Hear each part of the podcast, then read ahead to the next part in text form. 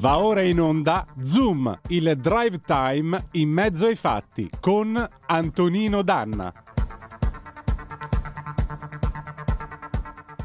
Una volta si diceva e non ci lasceremo mai, Antonino Danna sempre con noi dalla mattina alla sera. Se volete intervenire con lui 02 66 20 35 29, anche via WhatsApp al 346 642 7756. Ben trovato Antonino. Abbiamo troppe cose insieme, se ci arrabbiamo poi ci ritroviamo noi, un corpo e un'anima Vabbè, lasciamo stare che fuori è scattato l'allarme antifurto. Amiche e amici miei, ma non dall'avventura, buonasera. Siete sulle magiche, magiche, magiche onde di Radio Libertà. Questo è Zoom, il drive time in mezzo ai fatti. Io sono Antonino Danna e questa è la puntata di martedì 13 settembre dell'anno del Signore 2022. Cominciamo la nostra trasmissione con i nostri consueti avvisi. Primo, date il sangue, in ospedale serve sempre. Salverete vite umane, chi salva una vita umana salva il mondo intero. Secondo appello andate su radiolibertà.net, cliccate su Sostienici e poi abbonati, troverete tutte le modalità per sentire questa radio un po' più vostra, dai semplici 8 euro mensili della Hall of Fame fino ad arrivare ai 40 euro mensili del livello creator. Voglio salutare e augurare buon lavoro al nostro immenso condottiero Giulio Cesare Carnelli, anche perché sì, oggi abbiamo fatto dalla mattina alla sera, stamattina rassegna stampa e filo diretto. Stasera abbiamo Zoom e poi alle 20.30 c'è anche aria fritta. Domani, eh, quasi per contrappasso, non ci sarò. No, in realtà non ci sono per un motivo molto semplice. Al posto di Zoom andrà in onda e ti prego di proiettare l'immagine, per favore. Ecco, grazie Giulio Cesare. Eh, va in onda questo convegno Gorbaciov chi era e che cosa resta a cura di Angelo Polimeno Bottai, il presidente dell'associazione Eureka, Idee per l'Italia e per l'Europa. Polimeno Bottai, che è un giornalista del TG1, lo sapete, valente giornalista del TG1, rievocherà la figura di Mikhail Gorbaciov insieme ad Alexander Avdev, ambas- ambasciatore della Federazione russa presso la Santa Sede, l'ambasciatore Umberto Vattani, Gennaro San Giuliano, il direttore del TG2, e Andrew Spannaus, che è un giornalista degli Stati Uniti d'America. Noi vi manderemo in onda la diretta dalle 18.05 alle 19.55 di questa giornata dedicata all'immenso Gorbi, che dire di più, in, nel giro di nemmeno due settimane sono spariti due personaggi che hanno fatto la storia degli anni Ottanta, beh, una la storia anche di molto prima, eh, Sua Maestà la Regina Elisabetta II, ma l'altro è il buon Gorbi, eh, il quale ha permesso la caduta indolore di quello che Reagan definì l'impero del male, il, l'enorme e sterminato impero sovietico. Allora, noi possiamo, date queste comunicazioni di servizio, cominciare immantinenti questa nostra puntata di questo 13 settembre perché? Perché naturalmente è martedì, martedì cosa si fa? Si balla. Con cosa si balla? Con un pezzo del 73, Cool and the Gang, Jungle Boogie e andiamo.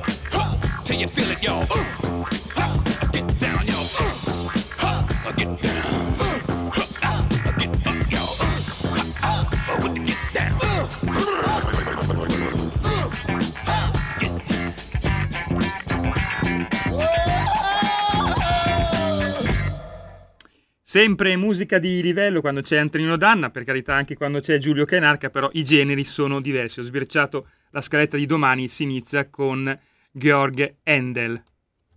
Una cosina proprio complementare a Cool and the Gang nel 1973, Jungle Boogie. Siete sempre sulle magiche, magiche, magiche onde di Radio Libertà. Questo è sempre eh, Zoom, il drive time in mezzo ai fatti. Antonino Danna al microfono con voi. Allora, come ogni martedì è giunto il momento di Edoardo Montolli. Vi ricordo 346 642 7756 se volete intervenire attraverso il WhatsApp. Poi, dopo avervi letto il momento del nostro Edoardo Montolli, apriremo le telefonate le linee allo 0266203529. State un po' a sentire di che cosa parla Edoardo questa sera.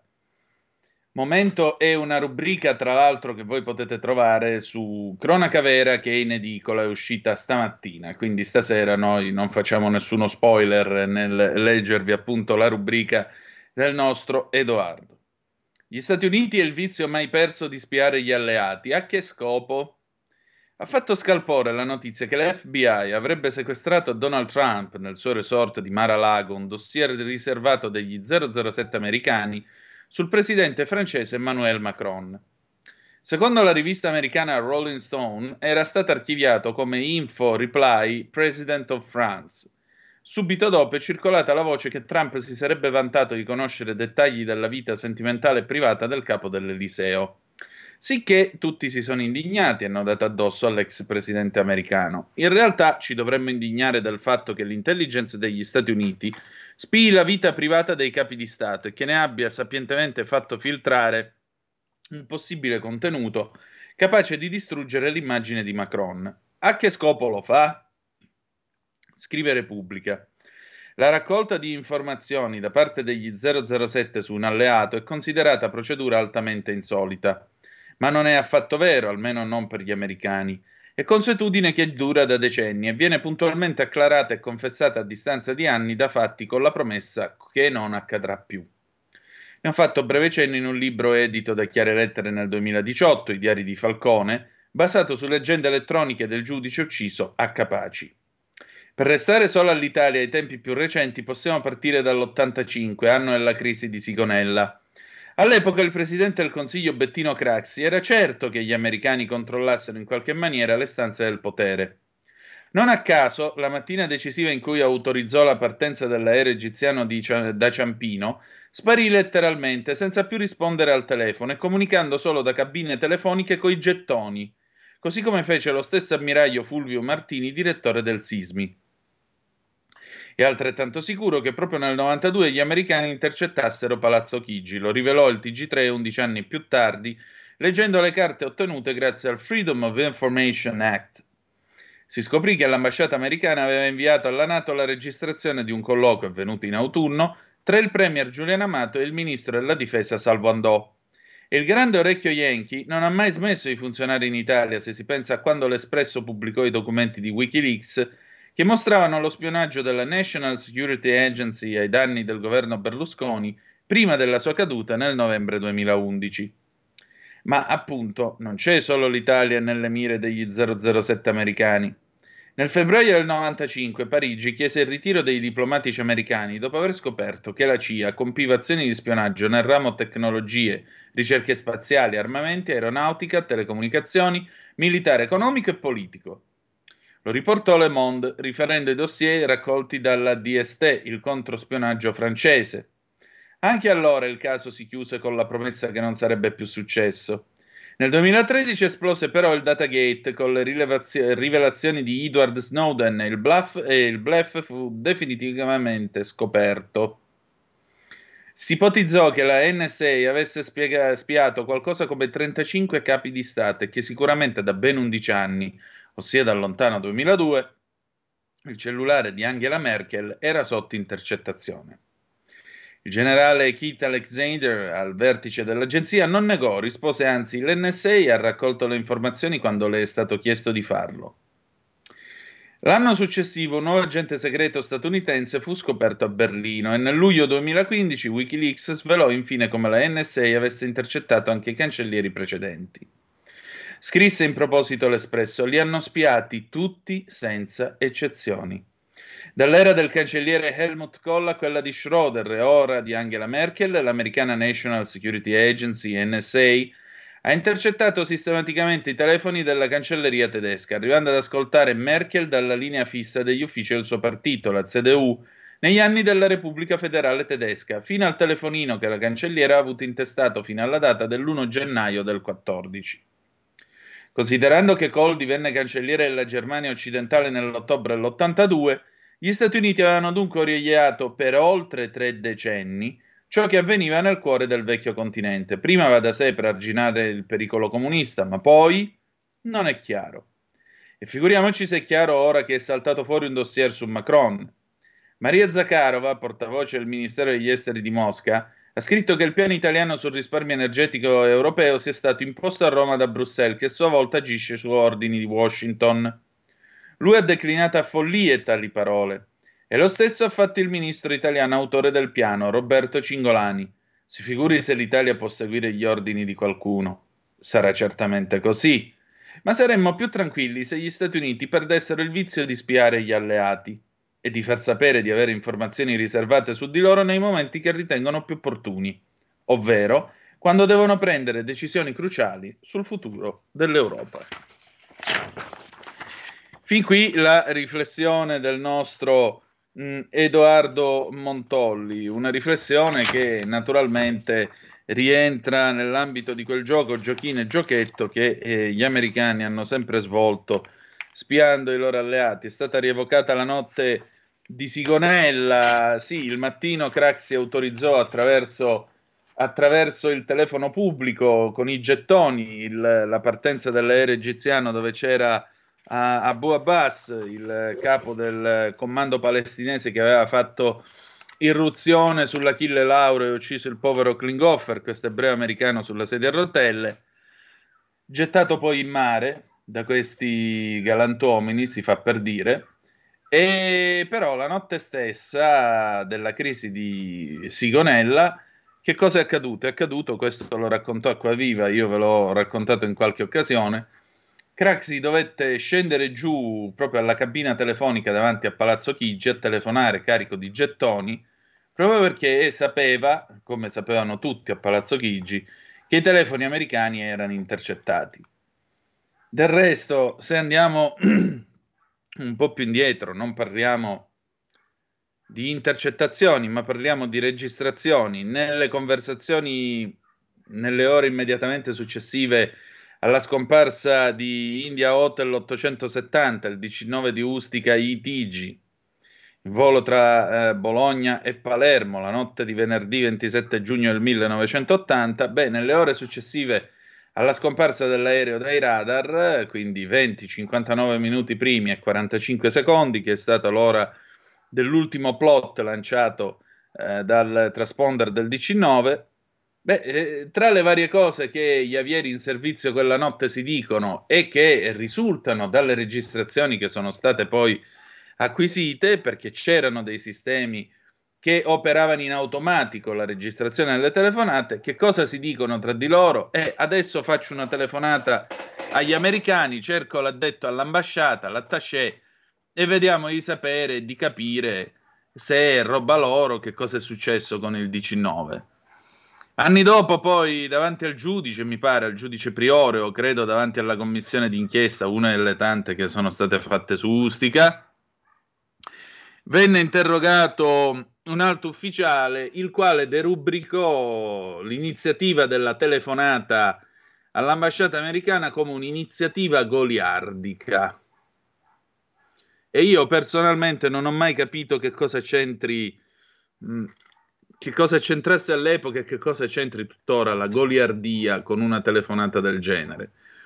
Qualcun altro, in modo un po' più attinente a una logica conseguenziale, pigliò e disse sì, ogni tanto capitava di telefonare agli americani nel caso in cui qualche aereo fosse scomparso dai radar nel timore appunto di che l'avessero perso o fosse successo qualcosa, ogni tanto capitava di telefonargli. Però vedete, siamo sempre lì, eh, spiano, sì, perché? Perché siamo paesi che hanno perso la guerra molto semplicemente. Certo è che un alleato del genere non si fa amare nel momento in cui spia la vita di tutti e di chiunque col famoso Echelon. Ve lo ricordate l'Echelon, questo famoso sistema di spionaggio che archivierebbe qualsiasi informazione? Mi ricordo al tempo uscì una, mh, mm, una vignetta, niente di meno, dove c'era Obama con un bambino che piangeva e diceva e il bambino diceva: mm, Papà è cattivo con me, mi tratta male. Obama gli rispondeva: Non è tuo padre. Perché con Echelon era riuscito a sapere anche questo 0266203529 se volete essere dei nostri oppure 346 642 7756 se avete voglia di intervenire attraverso la zappa o whatsapp che dir voglia sì No, non sono sparito, tranquilli, stavo pigliando l'iPad perché così vediamo anche che cosa stanno battendo le agenzie in queste ore, che cosa sta accadendo in questo nostro vasto e pazzo e largo mondo. Oh, Francesco a Milano, ciao Francesco, sono pazzi, basta sanzioni o moriamo economicamente. Ecco, allora resta con noi perché alle 18.35 ci sarà il professor Marcello Gualtieri che come sapete, molto spesso interviene sulla nostra radio nell'ambito di Pop Economy, eh, rumore di Alessandra Mori, ma eh, lui è anche un columnist di Italia Oggi, quindi lo possiamo considerare un collega del sottoscritto. E parleremo dell'efficacia delle sanzioni alla Russia, quindi ci sarà materiale su cui riflettere e non poco. Allora, chi altro c'è qua? Carrefour sta in mezzo fallimento in tutta Europa, Roberto GC, e questo è l'effetto anche della globalizzazione, caro Roberto. Eh, 30 miliardi di scostamento sono poco più dell'1% del debito attuale, ma di che cosa stiamo parlando? Tutte queste remore. Salviamo il lavoro e la vita di qualcuno che è meglio, condivido. Eh, un attimo che ora prendiamo il telefono, la telefonata, non voterò Lega, non la voterò anche perché ho buona memoria, mi ricordo molto bene quando in modo strafottente rifiutavi di ascoltare voci di dissenso e davi sostanzialmente dei cretini a chi come me combatteva Green Pass e obblighi vaccinali. Eh, ti vorrei dare una notizia. Io non sono candidato a queste elezioni, volevo che lo sapessi. Uh, la posizione della Lega è stata nebulosa e discordante. Borghi non la pensa come i vostri governatori del nord-est che neppure voglio nominare. E la linea della Lega è stata sicuramente più vicina a quella dei The Boss, quali? Rispetto a quella che è votata alla libertà. Buone cose.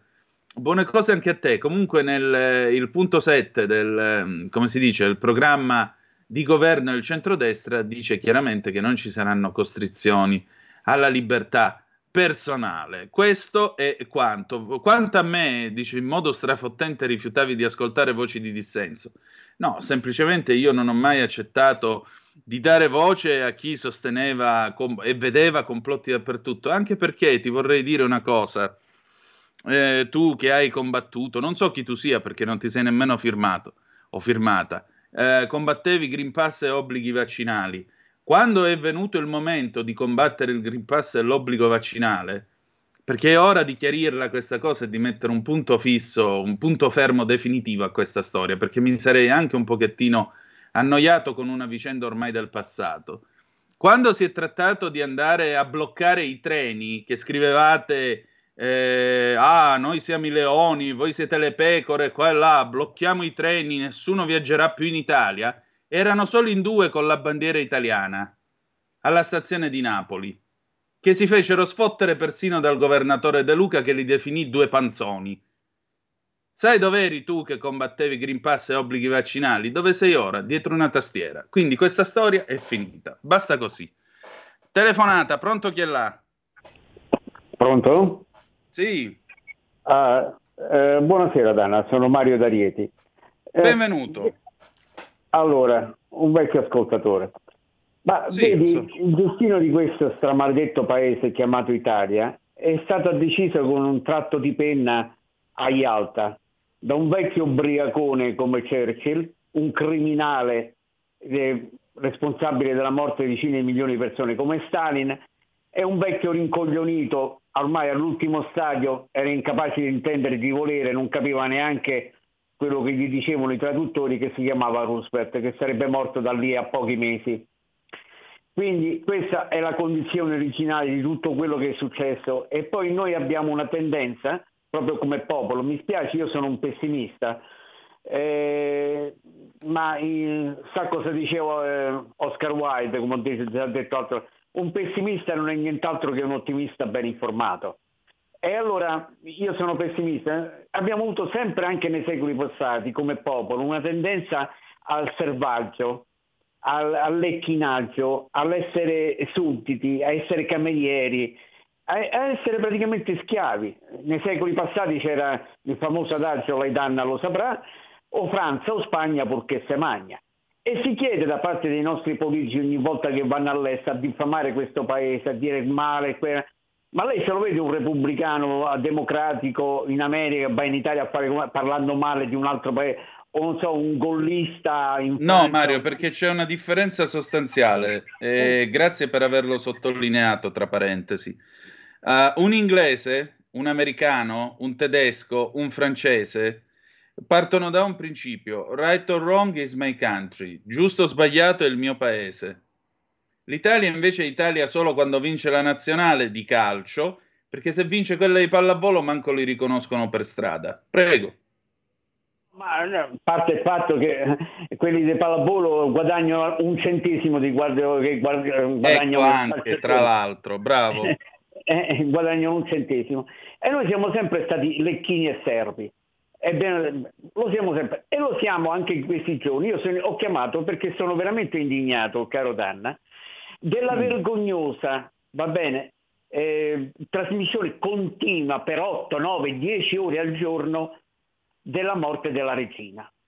Ora, posso capire, è un evento epocale, ma un giorno, un giorno e mezzo di dibattito, ma non a reti unificate, tre nazionali, tre private, cos'è, 10, 12 ore per un evento esterno che non inficia il nostro destino, come quello lì di un, eh, di un altro paese, non riguarda noi. Cioè la gente, o almeno che non è fatto, Danna scusi, la- eh, io sono un po' maligno, per non far occupare la gente di, di altre cose più importanti. Cioè la gente che ha problemi di pagare le bollette, per la fame, i 5 milioni di poveri che ci sono in Italia, che non riescono a mettere insieme il pranzo con la cena, va bene, i problemi che avremo con le bollette cose di sopravvivenza e cose. Apre la tv e sente 10-12 ore di dibattiti di dove ha piazzato il culo Carlo, Camilla, Edward e cose cose lontano mille miglia, di riguardanti un altro paese. Ma quello doveva fare un'interrogazione in Parlamento alla Lega. Scusate, la gente qui sta morendo di fame e moriremo di fame e mi dispiace che questa eredità se la beccherà il centrodestra. Può sopportare 10-12 ore al giorno, 10, con- le, le può contare, dottor Danna, alle me- reti media del cosa della morte della regina, che era una cosa che andava fatta in un giorno, due giorni, ma sono cinque giorni consecutivi che noi seguiamo sta balla che va da una parte all'altra del Regno Unito senza i, i problemi gravissimi che abbiamo noi?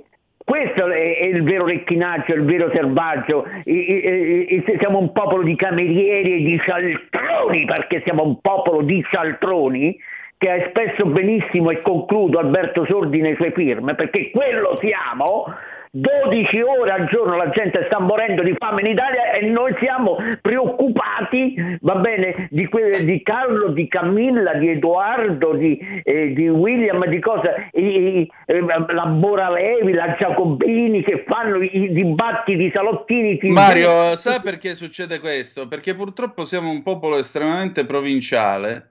Stamattina, eh, grazie per avermi passato la palla. Stamattina Pierluigi Magnaschi su Italia Oggi. Purtroppo non ho trovato la prima pagina, se no vi avrei letto il pezzo completo. Diceva proprio questo: questo continuo raccontare la vicenda delle esequie di Elisabetta II, con tutto il rispetto, ha impedito al pubblico di venire a sapere, per esempio, con la dovuta dovizia di particolari, la notizia che la guerra in Ucraina, per esempio, è giunta a un punto di svolta perché prendendo Izium l'esercito ucraino ha tagliato i rifornimenti logistici a quello russo e l'ha costretto a una precipitosa ritirata, addirittura sono state buttate le armi pur di scappare via il più velocemente possibile.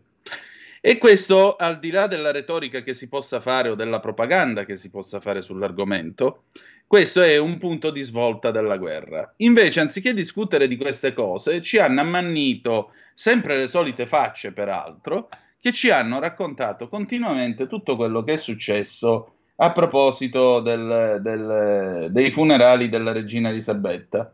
Io credo che eh, forse questo provincialismo non sarebbe il caso, proprio perché eh, al di là della stretta cronaca non è necessario ora fare l'overdose di eh, funerali, regali mattina, mezzogiorno e sera al di là del rispetto che abbiamo verso l'Inghilterra, verso la sovrana, i rapporti che abbiamo nei confronti di questa nazione, perché storicamente comunque abbiamo sempre avuto a che fare, ci può piacere o meno, ma abbiamo sempre avuto a che fare con l'Inghilterra.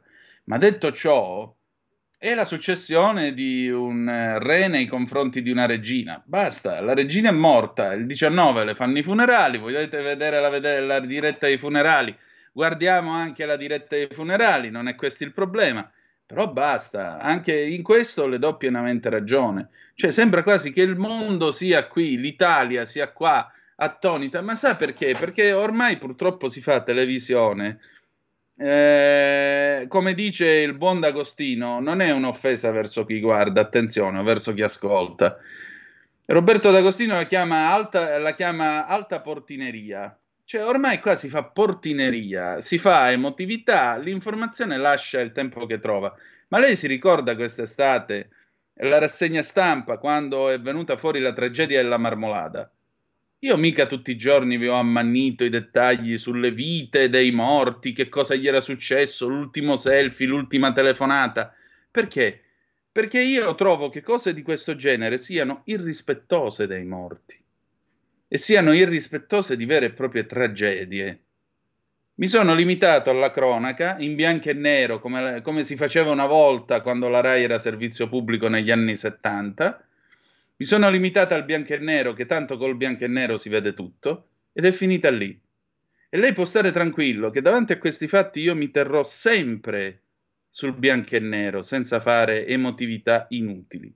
Grazie al suo tempo. C'è un'ultima telefonata, però noi andiamo in pubblicità, la prendiamo subito dopo. Ti chiedo scusa, aspetta un attimo. Stai ascoltando Radio Libertà, la tua voce libera, senza filtri né censure, la tua radio.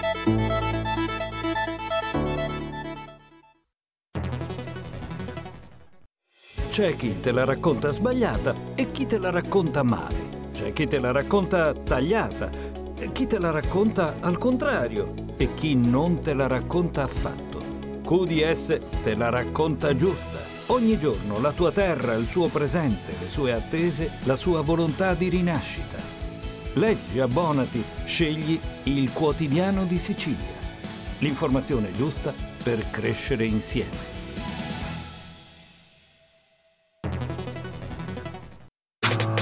Stai ascoltando Radio Libertà. La tua voce libera, senza filtri né censura. La tua radio. E la linea torna subito ad Antonino Danna. Allora, prendiamo subito questa telefonata. Pronto chi è là? Pronto, ciao, sono Marco. Antonino, buonasera. Ben trovato. In, Grazie mille. Innanzitutto eh, vorrei dire a chi mi ha preceduto un po' meno disperazione, un po' meno livore, no? perché sembra che uno debba chiamare sempre per esprimere il peggio di sé, questa disperazione, questo livore, ah gli italiani non capiscono niente. Eh, la differenza, come giustamente dicevi tu, tra un inglese piuttosto che un eh, francese in noi è che noi proviamo grande disprezzo per il nostro essere, per il nostro popolo, per la nostra nazione, per il nostro Stato, mentre gli altri hanno più dignità in questo e si piangono meno addosso. Uh, vorrei anche dire che tutto sommato l'ammirazione che i telespettatori eh, o coloro che si informano hanno per le vicende della famiglia reale, magari sono anche, vedi, per ciò che tu raccontavi poco fa, e cioè questa grande svolta che riguarda l'Ucraina e che riguarda anche le nostre vite. Perché, vedi, se c'è stata l'offensiva da parte dell'Ucraina, questo è merito soprattutto dei servizi britannici è merito soprattutto dell'Inghilterra, dei consiglieri militari inglesi e anche magari di qualche soldato inglese, parlo delle Special Forces, che in questo momento stanno combattendo in Ucraina, a differenza nostra che siamo spettatori. Ma voglio dire, eh, il peggio purtroppo di noi come paese e come politici è che mentre l'Inghilterra è presente in vari teatri e opera per il bene dell'Europa, da eh, cui è fuori, o per il bene della Nato, eh, mettendoci la faccia, la stessa cosa la fa la Francia in Armenia, va bene, la stessa cosa la fa la Turchia in Libia, mentre l'Italia aspetta sempre gli altri e, sale, e sale sul carro dei vincitori e non ha una propria politica estera. E quello che io mi auguro è che il prossimo governo faccia di più l'interesse degli italiani, di più l'interesse di questo Paese, magari inviando, uh, come fanno Francia e Inghilterra, delle truppe speciali per stabilizzare per esempio la Libia. Abbiamo tantissimi militari di, di leva, abbiamo una nostra politica estera, abbiamo degli interessi nazionali. Marco, tu stai scherzando, vero? Tu stai scherzando perché tu stai scherzando, vero? Perché lo sai che cosa ti direbbe l'elettore di sinistra alla tua proposta di mandare truppe speciali in Libia o comunque assumersi responsabilità, usiamo la parola, imperiali, perché vedi l'Inghilterra, come tu hai saggiamente accennato, e la Francia, nel bene e nel male hanno ancora delle responsabilità verso quello che è stato il loro impero o che comunque continua a vivere sotto mentite spoglie come Commonwealth o rapporti commerciali e così via. Tu citavi l'Armenia, vogliamo citare anche la guerra sporca che la Francia conduce da anni nel Mali? Perché? Perché loro hanno un passato coloniale più forte del nostro, del quale bene o male accettano le cose giuste e le cose sbagliate, e in quanto tali fanno fronte alle responsabilità che sopravanzano. Noi siamo un paese che, a, che pur avendo avuto come repubblica una colonia, perché vi vorrei ricordare che la Repubblica Italiana ha esportato democrazia tra il 50 e il 60 con l'amministrazione fiduciaria della Somalia italiana, perché noi siamo stati l'unica nazione uscita sconfitta dalla guerra a conservare una colonia, una colonia. E permettete, vorrei salutare qui tutti gli italiani di oltremare che mi stanno ascoltando. Ma detto questo, eh, noi da quelle terre, dal Corno d'Africa, siamo scappati via e chi sono arrivati i cinesi e gli estremisti islamici di Al-Shabaab. Eh, in, in Libia, tu dici non abbiamo una politica estera, ma tu lo sai chi è il ministro degli esteri attuali? Sì, lo sai benissimo, immagino tu lo sappia meglio di me. Non abbiamo una politica estera in Libia. Chi è che si è presa la politica estera in Libia? Chi è che ha portato la sua zona di competenza esclusiva economica da quelle parti, la Turchia, insieme con chi? Con l'amica Russia. E il ministro degli esteri italiano che cosa ha fatto? È andato con Conte a rivitalizzare quel cadavere politico di Haftar facendo il volo con Casalino che aveva lasciato la localizzazione accesa su WhatsApp. Conte, quello che ora fa lo statista, quello che fa i convegni vestito alla Steve Jobs. Mm? Allora, dove vogliamo andare? Me lo spieghi? Me lo spieghi? Tu dici saltiamo sul, sul carro del vincitore. Eh, mi verrebbe da dirti che non si può essere vasi di, eh, si, che quando si è vasi di coccio in mezzo ai vasi di ferro, no? Com'è che diceva il vecchio Manzoni? È tempo di rispolverarlo, è tempo di rispolverarlo perché ci ha descritto per quello che siamo. Grazie. C'è altra telefonata, Giulio Cesare? Abbiamo o... uno stacco veloce, un minuto di musica e poi il prossimo ospite. Perfetto, allora un po' di musica, cosa abbiamo? Ah, Strogoff, Russian Disco 1977, discoteca russa e poi il professor Gualtieri, a tra poco.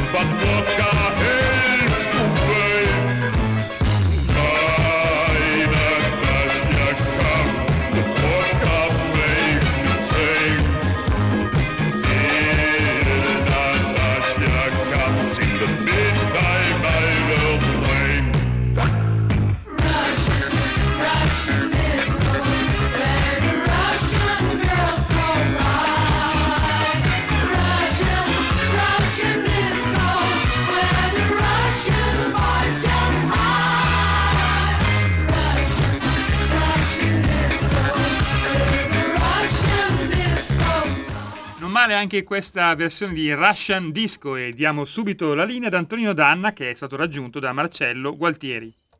E rieccoci, siete di nuovo sulle magiche, magiche, magiche onde di Radio Libertà. Questo è sempre Zoom, il drive time in mezzo ai fatti. Antonino Danna al microfono con voi. Allora, la... vi do alcune notizie mm, perché nel frattempo questo nostro vasto mondo si muove e muovendosi porta una serie di novità. Intanto l'ANSA ricorda questo piano, eh, questo nuovo piano eh, di, di, di, risparmio energetico con eh, il razionamento sostanziale della corrente elettrica ma alle 18.21 Lanza ha battuto questa notizia. La presidenza ucraina ha pubblicato sul suo sito una nuova bozza delle garanzie di sicurezza che intende richiedere a garanzia di un futuro possibile cessate il fuoco con la Russia, tornando a indicare una lista di paesi garanti tra cui alcuni membri dell'UE, compresa Italia, Stati Uniti, Regno Unito, Australia, Canada e Turchia. Il documento, elaborato da un gruppo di esperti ed intitolato Trattato di Kiev sulla sicurezza, è stato presentato oggi dal capo dello staff del presidente Volodymyr Zelensky, Andriy Yermak, con l'ex segretario generale della Nato, Anders Fogh Rasmussen. Quindi può darsi che questo sia il preludio all'eventuale avvio di eh, possibili colloqui di pace. Obbligo di ridurre i consumi di luce nelle ore di punta, invece la notizia di apertura dell'ANSA il piano di Bruxelles daremo agli Stati membri flessibilità di progettare le proprie misure come meglio credono, ha detto la commissaria europea per l'energia Kadri Simpson, intervenendo alla plenaria del Parlamento UE a Strasburgo. A quanto si apprende, la riduzione della domanda di elettricità nelle ore di punta sarà fissata al 5%. Ma allora la domanda successiva è: funzionano o no queste sanzioni alla Russia? E allora io ho chiesto al professor Marce- Marcello Gualtieri, che voi tutti conoscete, valente docente presso l'Università di Torino e non solo, columnist di Italia Oggi, un parere. Perché? Perché sabato 10 settembre il professor Gualtieri ha pubblicato un editoriale eh, a pagina 2 di Italia Oggi, un'analisi scrivendo pressappoco queste cose. Credo sia giunto il momento di dire con chiarezza che chiunque afferma che le sanzioni economiche adottate contro la Russia stanno facendo male a noi e non alla Russia si presta a fare da portavoce alla più bieca propaganda del regime di Putin. Le previsioni future possono anche essere contestate, comunque bisognerebbe argomentare, ma se si parla di quello che è già successo, quindi perfettamente misurabile, non è davvero accettabile che si possa ripetutamente dichiarare il falso. Per ristabilire la verità basterebbe citare i dati del PIL del trimestre aprile-giugno che registra per intero le sanzioni economiche varate contro la Russia. Il PIL dell'Italia ha registrato più 1,1, quello dell'Eurozona più 0,8, quello della Russia meno 4, dato ufficiale in realtà ampiamente edulcorato dalla propaganda putiniana. A dispetto dunque della crescita esponenziale del prezzo del gas, il PIL russo si è contratto drasticamente e Gazprom ha addirittura comunicato che per la prima volta dal 1998 non distribuirà più dividendi. dividendi. Oltre a questo, tra l'altro, eh, esiste questo report in 118 pagine corredate da tabelle grafici che passano in rassegna ogni singolo settore dell'economia russa Gas, petrolio, intersca- interscambio con la Cina, costi enormi, tempi lunghissimi per sostituire le vendite di gas all'Europa con le vendite a Cina o India, andamento dei consumi e degli investimenti interni, dipendenza della Russia dalle importazioni dell'Europa nei settori strategici ad alta tecnologia, fuga di capitali nonostante le restrizioni valutarie, deterioramento delle condizioni finanziarie, indice di borsa crollato del 50%, ritiro di oltre mille multinazionali dalla Russia per un valore pari al 40% del PIL, l'inflazione a due cifre a causa della crescente scarsità di beni, crollo delle vendite e della produzione di auto, meno 97%. Questo è uno studio della Yale School of Management. Ma professore, allora, eh, com'è sto fatto? Ma non è che, eh, voglio dire, il gas non ha fatto comunque arricchire Putin, a maggior ragione che adesso ce n'è di meno e pur essendo di meno viene pagato molto di più e questo ha portato del denaro nelle casse dello Stato russo? Buonasera intanto. Buonasera Antonino, a te e a tutti i nostri radio e teleascoltatori. Beh, ovviamente il, mm, l'impennata del prezzo del gas ha uh, certamente uh, fatto affluire nelle casse di Mosca eh, importanti quantità di valuta e a questo si aggiunge anche il fatto che poiché le importazioni sono state sostanzialmente bloccate, quindi più ingresso di denaro, meno uscita di denaro perché le importazioni sono bloccate, questo ha eh, avuto come conseguenza un importante surplus della bilancia dei pagamenti della Russia. Ma il tema non è finanziario, monetario, il tema è di economia reale, perché con questo, anche con questo surplus finanziario, la Russia non riesce a comprare quei beni di cui ha eh, tecnologicamente un disperato bisogno. Mi riferisco ovviamente alle tecnologie raffinate, al software necessario anche per estrarre il gas, al software anche per far volare gli aerei, per cui quando scadranno le licenze attuali dei software e queste non saranno più rinnovate, molti aerei eh, della, dell'aeroflotto non avranno più la possibilità di volare. Ovviamente questa tecnologia potrà essere sostituita con tecnologia eh, proveniente da altri paesi, specificatamente India e Cina, ma non è così semplice adeguare questi sistemi. Quindi qual è il punto? Il punto è che benché ci sia stato un rafforzamento della bilancia dei pagamenti della Russia perché sono entrati più soldi e ne sono usciti di meno, eh, questi soldi non possono essere reinvestiti nell'economia, quella che sentono i russi, quello che serve per produrre posti di lavoro, ricchezza, eh, cibo, eh, burro, come si dice eh, negli esempi dei, dei testi di economia, perché non c'è la possibilità, non c'è la possibilità di spesa. Quindi non basta avere soldi, occorre che qualcuno accetti i tuoi soldi per poter eh, comprare ciò che ti serve per sopravvivere o per crescere. I dati, quelli che io ho citato nel, nel, nell'articolo che ho avuto la bontà e la, la carineria di leggere, sono dati che si riferiscono i primi cinque mesi di sanzioni, quindi fermi al 30 giugno, ma sono dati storici, quindi da, dati eh, non eh, diciamo proiezioni, stime, ma sono dati effettivamente di ciò che effettivamente è avvenuto nell'economia, nell'economia russa. Eh, ci sono dei dati drammatici come quello della produzione di auto con un tracollo del 97%. Pensate che nel mese di giugno in Russia sono state prodotte 4.000 auto in tutto, cioè il, il, in un paese da 144 milioni di abitanti, questo per darvi un'idea. Eh, quindi questo cosa vuol dire? Vuol dire che sostanzialmente le sanzioni, che certamente non hanno la velenosità e la drammaticità la, di un missile lanciato uh, contro un obiettivo civile o militare, ma sono uh, effetti di medio termine.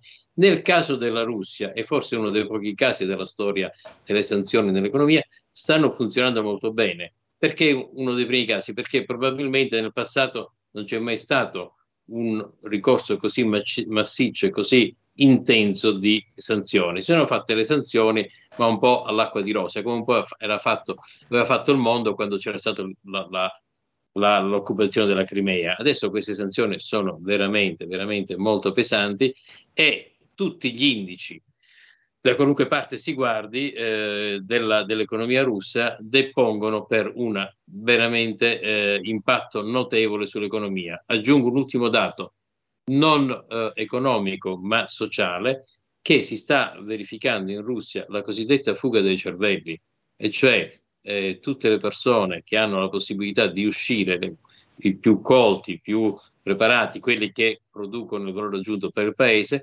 stanno eh, gradualmente abbandonando la Russia perché si rendono conto di essere tagliati fuori dal, dal novero della civiltà occidentale alla quale si erano affacciati fino al 24 febbraio. Professore, però è altrettanto vero che le, san- che le, sanzioni sono state imposte da una parte del mondo, cioè dall'Occidente, ma la Russia comunque come vicino di casa e di recente c'è stato questo incontro dei BRICS eh, in quel di Vladivostok, se non ricordo male, eh, c'è, com- c'è comunque un ingombrante vicino che è un enorme mercato, oltre che la fabbrica del mondo, al quale le sterminate risorse russe possono dare un contributo a basso prezzo per sostenere un'economia che altrimenti rallenterebbe. Il primo è la Cina e il secondo però si chiama India, India che eh, diciamo sta mostrando un suo distacco da questo concerto di sanzioni. L'India non ha sanzionato la Russia sul, sull'Ucraina e così nemmeno la Cina. Eh, Antonino, su questo punto lo studio che ho citato della Yale University è molto approfondito mm. perché esamina l'interscambio tra uh, la Russia e la Cina e la Russia e l'India. Qual è la posizione? La posizione è che mentre per la Russia uh, la Cina è un importante mercato uh, di esportazione, non altrettanto lo è per la Cina, cioè il partner commerciale privilegiato della Cina sono gli Stati Uniti d'America, che come volume eh, cubano forse, non vorrei esagerare, ma direi un 200 volte quello che cuba la, che cuba la Russia. Quindi è chiaro che l'interesse preeminente della Cina è preservare il rapporto economico con gli Stati Uniti piuttosto che con la Russia. Concludo dicendoti, eh, riportandoti l'analisi di un premio Nobel dell'economia Paul Krugman, che certamente non può essere additato per essere un, uh, un uomo di parte, ma sicuramente un uomo uh, super partes, il quale proprio all'inizio del conflitto, quando si studiarono queste sanzioni che per la prima volta venivano applicate in maniera così massiccia nei confronti della Russia, disse paradossalmente questa guerra che voleva essere la dimostrazione per la Russia di poter tornare ad essere una potenza imperiale, finirà per ridurre il paese, cioè la Russia, eh, un vassallo della Cina. Perché la, una cosa è avere la possibilità di vendere alla Cina o all'Europa, comprare dalla Cina o dall'Europa. Un'altra cosa è non avere la possibilità né di comprare né di vendere eh, con l'Europa. Quindi potere contrattuale molto ridotto. Ricordo, e qui concludo, che attualmente la Cina acquista il petrolio eh, russo con uno sconto del 35% sul valore di mercato.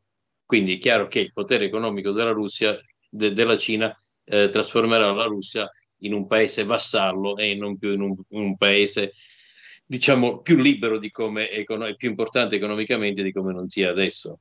E diciamo anche in un paese molto più povero. Assolutamente.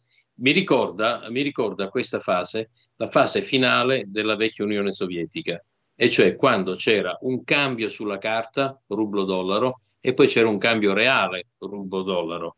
C'era un mercato uh, ufficiale in cui non si trovava niente e c'era un mercato nero in cui si trovava tutto, ma dovevi pagare in dollari. Purtroppo, purtroppo per fortuna, le, le economie sono adesso talmente interconnesse per cui questa ventata di eh, autarchia eh, russa, sia da un punto di vista tecnologico, soprattutto da un punto di vista tecnologico, ma anche dal punto di vista dei beni di consumo, abbiamo citato le auto, eh, non ha più nessuna possibilità di sopravvivere, solo che si pensi che la Russia non ha la tecnologia per fare una cosa banale come l'ABS nelle macchine. Sì, appunto, le auto vengono vendute senza ABS e senza airbag perché non ci sono più le centraline per poterli far funzionare. E voglio dire, l'ABS esatto. è una cosa che è stata introdotta dalla Mercedes nel 79, 43 anni fa, quindi ormai i prezzi sono ampiamente scesi a buon mercato e generalizzati, non fosse altro che se comprate una Panda, la Panda c'ha l'ABS, per cui voglio dire, nel 1980 sarebbe stata un'assurdità caricare 2-3 milioni di lire in più su una Panda per l'ABS. Oggi con quello che costa eh, la Panda, l'ABS ce l'ha di serie. Allora, a questo punto però eh, la domanda è che inverno ci aspetta e che inverno aspetta i russi?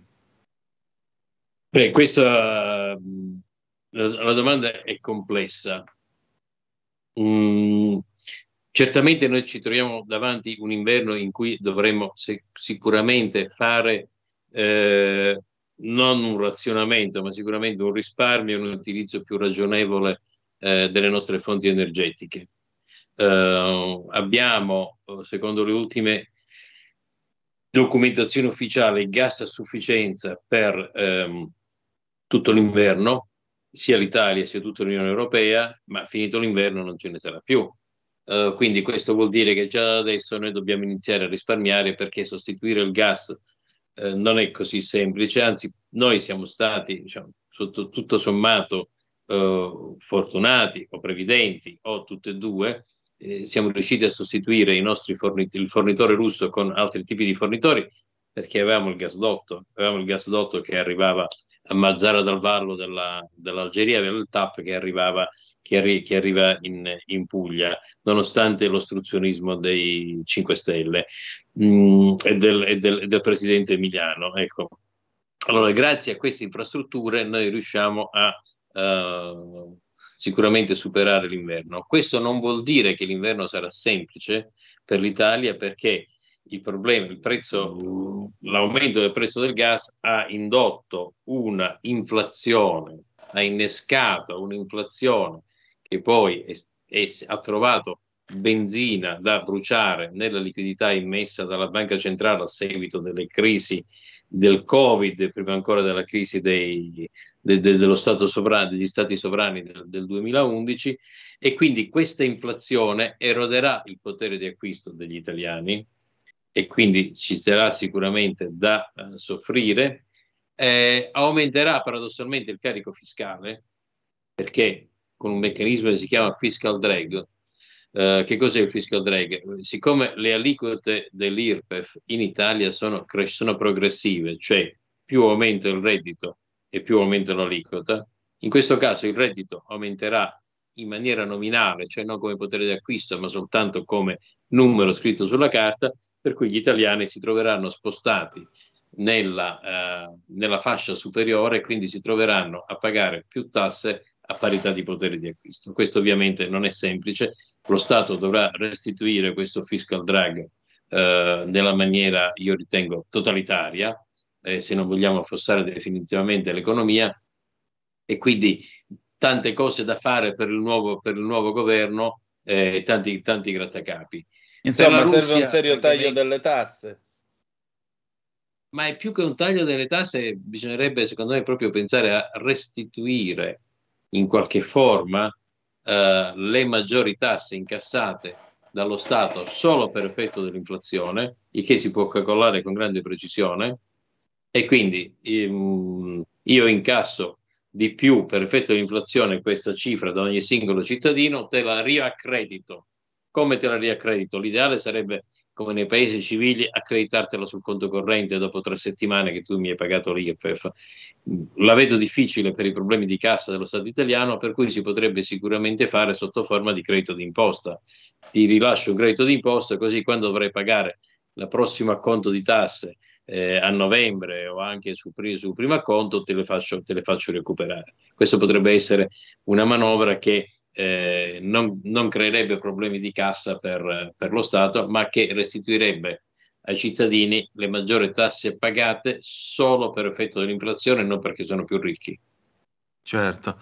Senta appunto, e invece che inverno sarà per i russi? Allora, i russi, eh, ovviamente io ti posso fare una proiezione di tipo eh, economico, la proiezione di tipo militare non è nelle mie no, competenze. No, no, no, parliamo infatti di economia. Eh, eco, economia, uh, io francamente, um, non io, ma diciamo c'è un consenso abbastanza generalizzato degli economisti eh, di tutto il mondo. In genere sai che si dice che se ci sono due economisti intorno a un tavolo ci sono almeno tre opinioni. Eh, questa volta il consenso degli economisti sull'effetto delle sanzioni è abbastanza uh, uniforme, nel senso che tutti uh, sanno perfettamente, eh, tutti concordano sul fatto che esaurita la coda di quelle che erano le scorte di beni, le scorte di tecnologia, i contratti di software che erano in essere, eccetera, eccetera. Cioè più passa il tempo e più l'effetto delle sanzioni diventa avvolgente per l'economia russa. Si parla di un effetto boa, cioè il boa non ti uccide con un morso velenoso all'istante, ma ti stritola lentamente. È chiaro che all'inizio questa, questo stritolamento è più debole, ma man mano che va avanti diventa più forte. Io penso che eh, le sanzioni imposte alla Russia nel prossimo inverno condurranno a uno strangolamento, a un soffocamento, a un collasso dell'economia russa che, come ti dicevo, mi ricorda molto da vicino quella della vecchia, della vecchia Unione Sovietica. Siccome poi i dollari ci sono comunque in Russia, alla fine i ricchi continueranno a comprarsi eh, il, cibo, il, cibo, con i dollari e i poveretti con il rublo non tro- troveranno gli scaffali vuoti o con beni di scarsissima qualità. Capito. Professore, noi andiamo un attimo in pausa, dopodiché 0266203529 se volete intervenire e dire la vostra. Infatti è già arrivata una zappa che poi la leggerò. A tra poco. La tua radio è ascoltabile anche con la televisione in digitale. Sul telecomando della televisione digitale o del tuo ricevitore digitale puoi scegliere se vedere la TV o ascoltare la radio. Risintonizza i canali radio e troverai anche Radio Libertà, canale 252.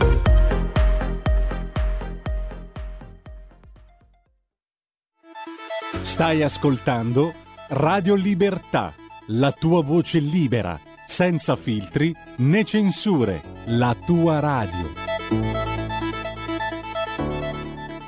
E la linea torna subito ad Antonino Danna. Professore, allora Antonino Danna al microfono con voi, questo è sempre Zoom, il drive time in mezzo ai fatti sulle magiche, magiche, magiche onde di Radio Libertà. Eh, con noi il professor Marcello Gualtieri, economista.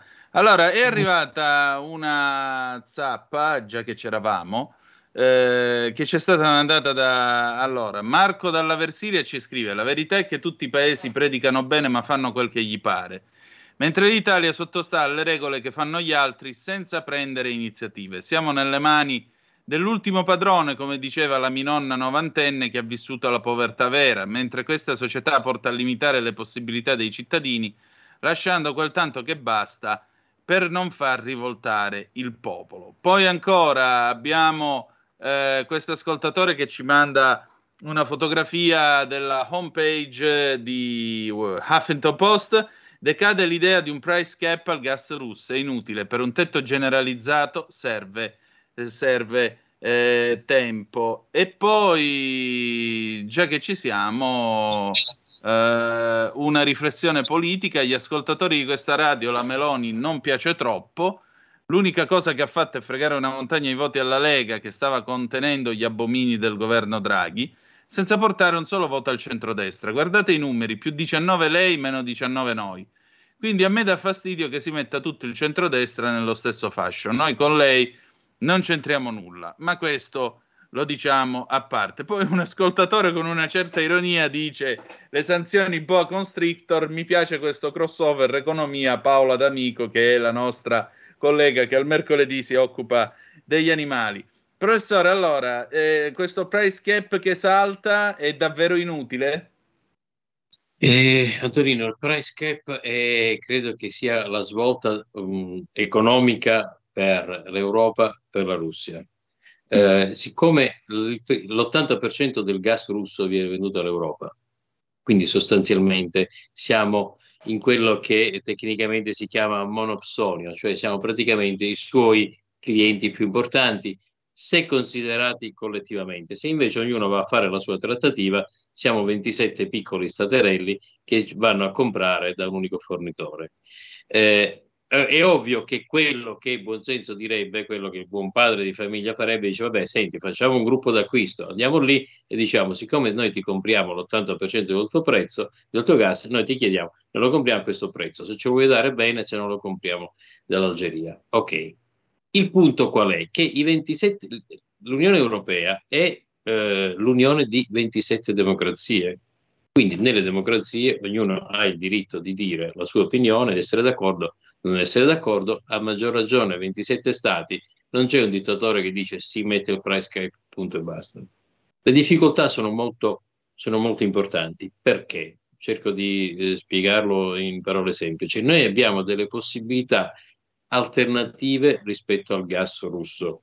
Questo vuol dire che se, ci, se il price cap non viene accettato dalla Russia, noi lo compriamo da un'altra parte perché abbiamo i gasdotti che arrivano a Mazzara del Vallo o in Puglia abbiamo due rigassificatori, ne vorremmo mettere degli altri. Alcuni paesi che stanno nel centro dell'Europa non hanno la possibilità di diversificare in questa maniera, dipendono totalmente al 100% dal gas che viene dalla Russia, perché il gas si muove con i gasdotti, se non c'è il gasdotto che arriva dall'Algeria, ti faccio un esempio che conosco molto bene, la Repubblica Ceca non ha nessun'altra fonte di approvvigionamento del gas se non quello russo. È chiaro quindi che noi dobbiamo trovare un equilibrio delle forme di compensazione per far sì che nell'ipotesi in cui il, eh, il prezzo, il, il, tetto al prezzo del gas non venga accettato dal fornitore Gazprom, dal fornitore russo, chi soffre que- per, questo, per questa mancanza di gas abbia una forma di compensazione non tanto finanziaria, ma quando una sicurezza che ci sia comunque una forma energetica alternativa Ricordo l'accordo fondamentale tra, Rus- tra Francia e Germania dei giorni scorsi che sembrava aver spianato la strada a questo price cap. Siamo, io penso, molto vicini, altrimenti la von der Leyen, che una navigata politica non ci sarebbe esposta se non fossimo vicini, e l'accordo tra Russia, tra, scusami, tra Germania e Francia è un accordo di mutuo soccorso nel caso di interruzione del, del, del, della fornitura di, di, gas sono d'accordo a supportarsi reciprocamente, uno vende l'energia nucleare, l'altro gli dà delle altre forme di, di energia. Purtroppo, purtroppo eh, questi sono i limiti eh, della Federazione Europea che ancora eh, non esiste, ma che penso che questa crisi spingerà sempre più rapidamente. Il price cap è fondamentale per far finire questa guerra e far finire questa crisi. Professore, abbiamo una telefonata, pronto? Chi è là? Ciao, sono Mauro da Reggio. Carissimo, Ti ciao. a far presente che in gara, come ha detto Carlo Cambi, che eh, gli algerini hanno dovuto telefonare alla nipote di Enrico Mattei. di Mattei che il gas algerino ha un fattore calorico del 30% inferiore. La società nazionale che produce questo gas qua è partecipata al 49% dalla Gazprom e l'Algeria dipende al 90% dal grano che arriva dalla Russia. Questa è una. Punto secondo, quando si sono riuniti a Teheran hanno creato una linea diretta per cui il petrolio passando da Teheran arriva in, Az- in Azerbaijan dove ci sono le petroliere indiane che lo comprano a prezzo scontato, lo lavorano e ce lo ricompriamo noi. Punto terzo, ne faccio solo ed esclusivamente un discorso numerico a livello demografico. Noi siamo malapena 800 milioni, abbiamo il 50% di quello che poteva essere o è il PIL del mondo, però ci troviamo contro qualcosa come 4 miliardi di persone che hanno deciso che il dollaro, che tra l'altro è, divent- è andato sotto, eh, eh l'euro ha perso un valore del 20%, hanno deciso che il dollaro non sarà più, anche se si, si, si batte solo per la sua potenza eh, militare, per quello, per quello, che è stato per 70 anni. Per cui ci saranno degli sconvolgimenti unici. Concludo col discorso della regina Elisabetta che io non essendo italiano però ho sempre rispettato molto. Elisabetta I ha formato l'anglosfera e l'impero, la regina Vittoria l'ha tenuto stretto con le funi, eh, io ricordo che i nativi americani chiamavano la regina Vittoria la grande nonna. E terzo la regina Elisabetta II è riuscita a tenerla con un nastro molto leggero perdendo l'India nel 1947 dopo il secondo conflitto mondiale, ma vanta ancora 54 mm, sta, stati, staterelli, isole, protettorati britannici che sono tutti paradisi fiscali e vantano, e vantano beh, la bandiera inglese. Per cui sarà un grosso problema perché ci sarà uno sconvolgimento economico a livello monetario perché già gli stati oceanici hanno deciso di diventare indipendenti e questo alla City non farà bene per niente. Ciao. Buonasera, Ciao, ehm, professore, prego. Beh, diciamo, t- sono tanti argomenti, diciamo, uno, uno sopra l'altro. Mm, vorrei soffermarmi su quello relativo al dollaro. Sì. Allora, il dollaro è la valuta di riferimento nel mondo del commercio internazionale eh, non perché è stato imposto da qualcuno o perché c'è qualcuno che alla fine, eh, sulla base di un, uh, un, po- un potere, mh, mm, non ci sta conferito da chi abbia deciso questo. Gli operatori economici hanno deciso di scambiarsi i beni eh, tenendo come valuta di riferimento il dollaro.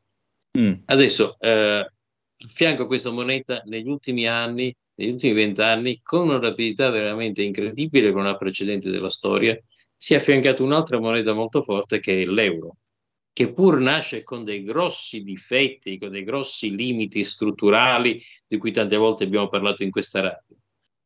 Ma è pur vero che in soli 20 anni questa valuta, perché ha dietro le spalle un'economia forte come quella dell'Europa, dell'Europa Unita, si è affermata come una valuta eh, alternativa al dollaro. Le due cose non sono in competizione, convivono, coesistono. Quindi se c'è qualche miliardo di persone che decide che non vorrà più scambiarsi i beni con il dollaro, ma usando il yuan cinese, cosa che è possibilissima, questo non significa un disastro economico né per l'Unione Europea né per gli Stati Uniti, si affiancherà un'altra valuta. Ricordo un principio fondamentale che è quello che dobbiamo sempre tenere presente, e cioè che la moneta non vale per la cifra che c'è scritto sulla banconota, ma vale per la quantità di beni reali che si riescono a comprare con quella banconota. Io posso scrivere sulla mia banconota un milione, ma se con quella banconota compro un panino, sarà una banconota che vale 5 euro. Chiaro? Certo. Quindi eh, sono diciamo, i flussi econ- di beni reali che stabiliscono i rapporti tra le valute i rapporti di forza tra le valute e non necessariamente il fatto che ci siano delle altre valute alternative al dollaro eh, deve essere considerato un fatto negativo per gli Stati Uniti e per l'Europa. Anzi, paradossalmente potrei dire che gli Stati Uniti si trovano nella uh, paradossale condizione che essendo i detentori della valuta cardine del mondo, sono quelli che hanno meno sovranità monetaria in assoluto, perché non devono stampare solo la valuta i dollari che servono per la loro economia, come fa per esempio in questo momento l'Unione Europea, ma deve stampare i dollari per soddisfare la domanda di dollari che proviene da tutto il mondo. Per cui voglio dire che paradossalmente se ci fosse una valuta alternativa al dollaro, come c'è stato per circa vent'anni con l'euro, perché l'euro per circa vent'anni è stato più forte del dollaro, e questo ha favorito l'esportazione del dollaro. Quindi se ci sarà un'altra valuta che si affiancherà all'euro come alternativa al dollaro, eh, perché i soggetti economici la riterranno affidabile, non necessariamente è un aspetto negativo per l'Europa e per, per gli Stati Uniti. Quindi non dobbiamo fasciarci la testa. Professore, grazie, del, suo suo tempo. Allora. Noi, la io la ringrazio grazie per averci chiarito alcune idee e per aver discusso insomma questi temi e al piacere di ritrovarci presto, va bene? Buonasera a te e a tutti gli, aspe- gli ascoltatori. Grazie ancora e buona serata.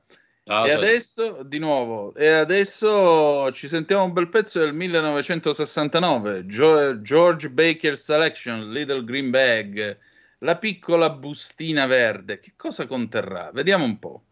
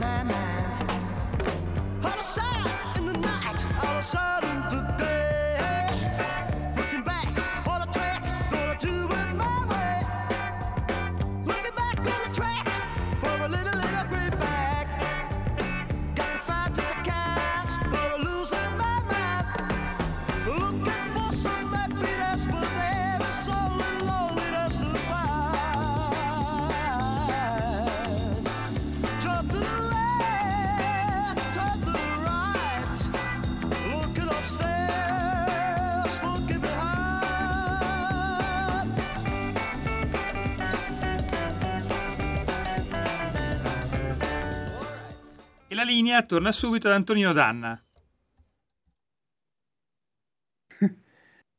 Jump to the left, turn to the right, looking upstairs, looking behind, cioè salta a sinistra, girata a destra, guarda su e guarda dietro. E già, chissà che cosa c'era in questa bustina verde, Little Green Bag, cantata appunto da George Baker Selection nel 1969.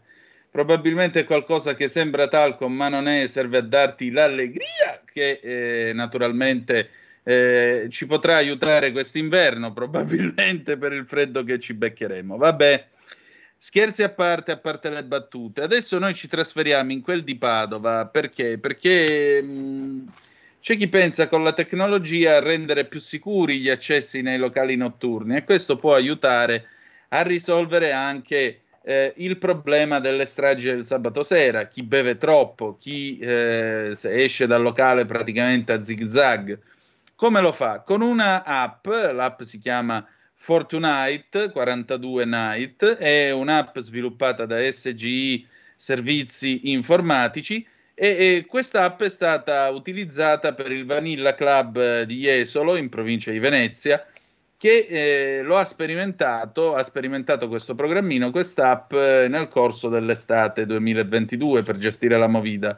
Pensate che con quest'app, eh, che eh, fornisce sostanzialmente un QR code anticontraffazione, una volta si entrava, ti facevano il timbrino sul, sull'avambraccio, adesso invece ti danno niente po' di meno che eh, il, eh, come si dice, niente po' di meno che il... QR code appunto con l'app Fortnite e in questo modo tra l'altro si possono tenere sotto controllo le consumazioni che tu prendi, insomma garantire l'accesso sicuro all'interno naturalmente dei locali, eh, dei locali eh, oddio non mi vengono le parole, dei locali notturni. Chi è che ha sviluppato questa eh, quest'app con cui ho parlato? È, è Enrico Giuriolo che è questo giovane ingegnere padovano insieme ai suoi soci che ha messo a punto Fortunite e adesso ci racconta com'è che è andata questa sperimentazione, ripeto, su 60.000 clienti. Prego Giulio Cesare. Allora, questa sera abbiamo per questo nostro secondo faccia a faccia Enrico Giuriolo, che è il titolare di SGI Servizi Informatici, è un'azienda che si occupa di realizzare delle app, eh, si muove nell'ambito ovviamente delle nuove tecnologie.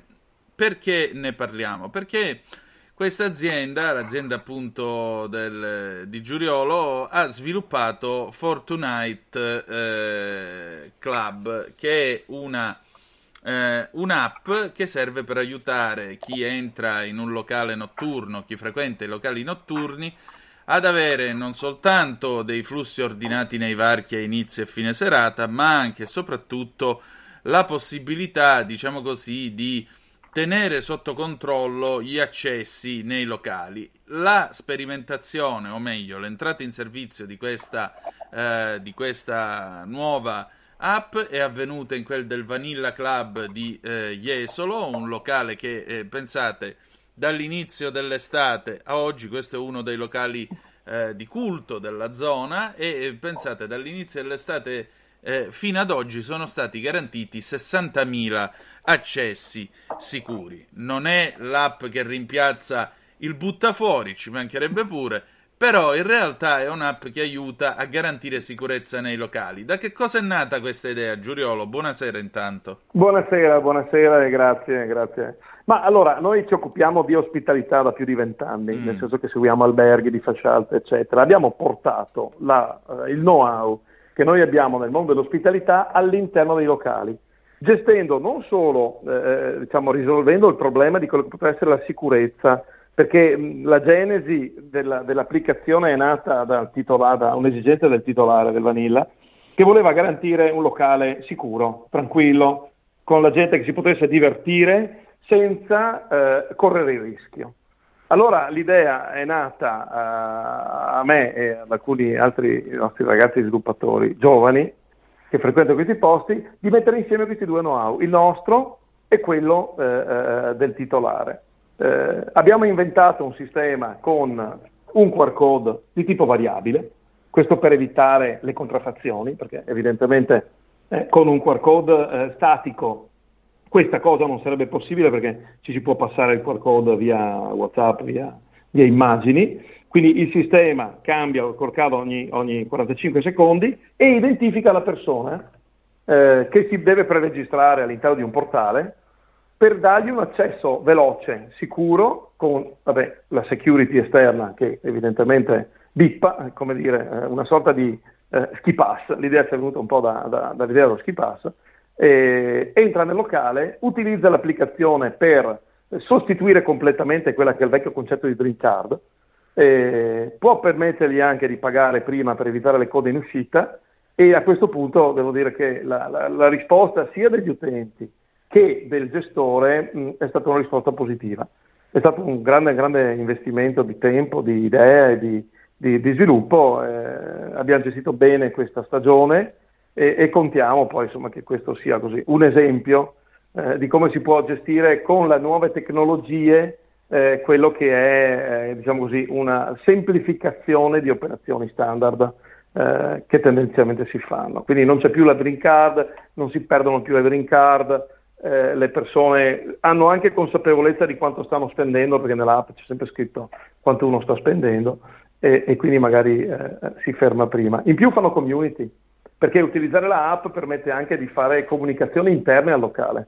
Possono esserci delle notifiche in app, eh, delle attività, diciamo così, di socializzazione che prima con le green card normali no, non erano possibili. Insomma. Quindi non è uno strumento amministrativo, ma è uno strumento diciamo, di nuova tecnologia eh, che permette l'interazione forte fra l'ospite e il cliente, con un know-how di ospitalità sia per l'ospite che si sente diciamo, parte del locale, parte attiva dove può postare foto, fare cose di questo tipo, e, e del gestore che invece ha sotto controllo, per esempio, eh, eh, eh i limiti di capienza del locale, eh, può segnalare persone che, eh, diciamo così, non, sono, eh, non si comportano secondo quelle che sono le, le normali norme di comportamento e quindi, diciamo così, eh, evitare che poi queste persone rientrino nel locale perché non sono graditi.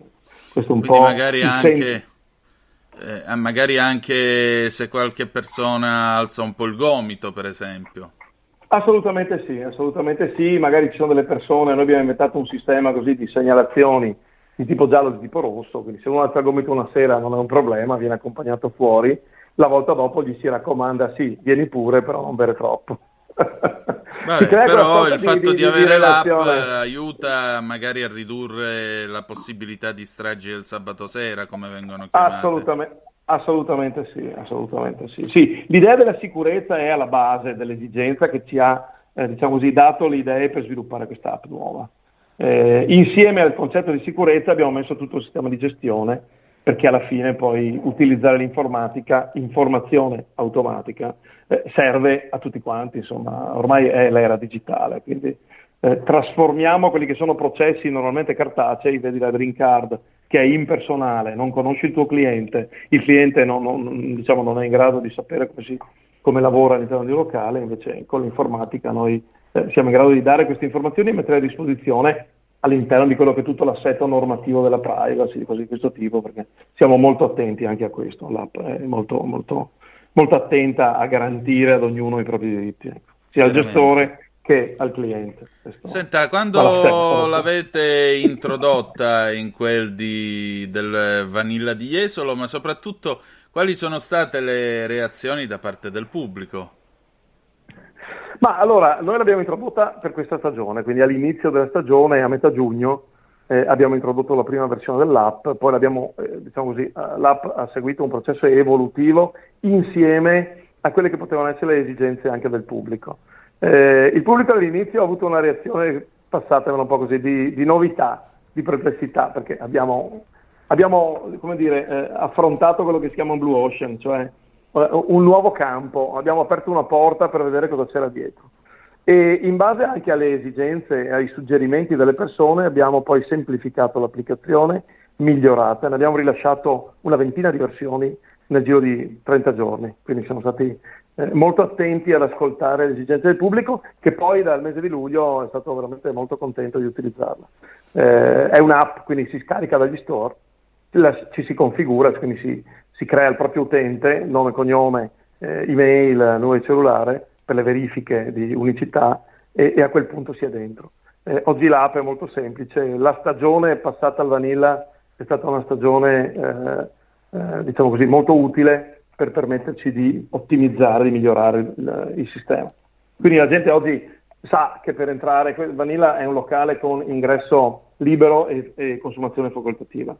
E quindi le persone sanno che per entrare in quel locale si scarica l'app e poi si è dentro la community e si può usufruire di tutte quante le informazioni. Cosa che all'inizio insomma era un pochino più vista come novità, quindi come tutte le novità eh, c'erano delle perplessità, eh, c'era invece chi era più affine alle novità che si è subito buttato a capofitto. Questo è un po' il riscontro che noi abbiamo avuto. Esatto, ma eh, senta, dalle altre realtà della zona? Avete ricevuto interessamenti? Si espanderà questo sistema? Beh, noi ce l'auspichiamo. Eh, sì, eh, abbiamo avuto degli interessamenti mh, in cui ci chiedono, eh, diciamo, c'è un interessamento di tipo gestionale, eh, perché eh, c'è questo aspetto, e noi contiamo che, che, questi interessamenti poi possano diventare anche delle, così, dei nuovi clienti della nostra app. Eh, attualmente eh, noi la stiamo finendo, diciamo, abbiamo tutto questo bagaglio di know-how e stiamo rilasciando delle nuove versioni della app e, e quindi insomma, eh, contiamo che per la fine dell'anno eh, di poter essere disponibili sul mercato nella, nella, nella distribuzione della stessa. Sicuramente. Senta, un'ultima domanda. Quali sviluppi può avere quest'app? Eh, quale, eh, quale futuro può avere un prodotto del genere? Ma dal nostro punto di vista è un prodotto che eh, eh, nasce per garantire sicurezza e ottimizzare le code.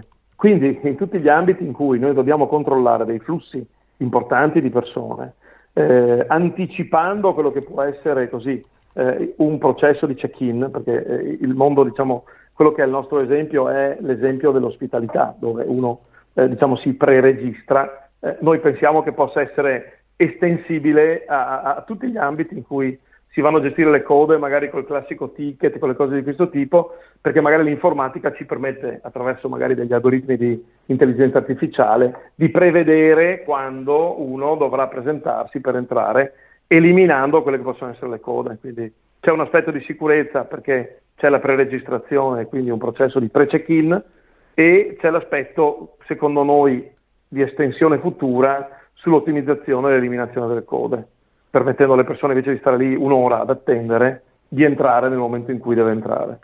Insomma... Oggi l'informatica, oggi mm. l'informatica permette, permette tutta questa cosa perché la potenza di calcolo disponibile nel cloud è importante e, e, e quindi ci possono essere degli algoritmi di ottimizzazione delle code eh, che possono agire in tal senso.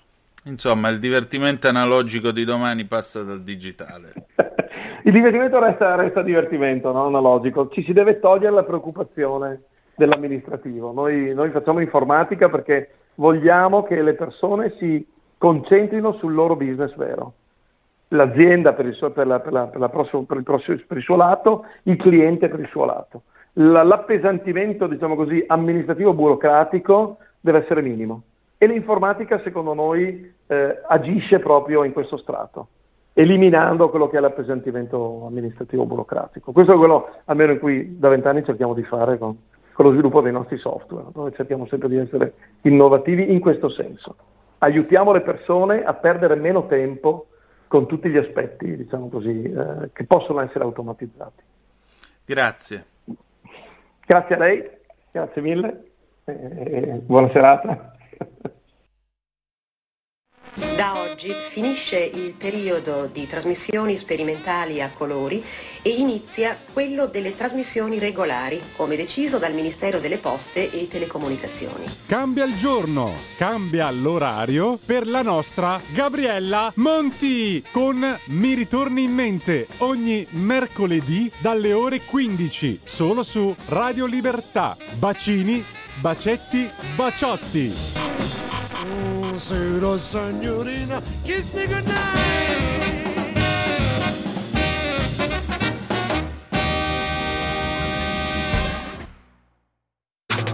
Stai ascoltando Radio Libertà. La tua voce libera, senza filtri né censura. La tua radio. Tutte le domeniche, dalle 8 alle 10, la rassegna stampa del giorno e alcuni dei fatti principali della settimana che si è appena conclusa, con ospiti e telefonate in diretta. La domenica mattina non perdere contatto con la realtà su Radio Libertà, senza filtri né censure.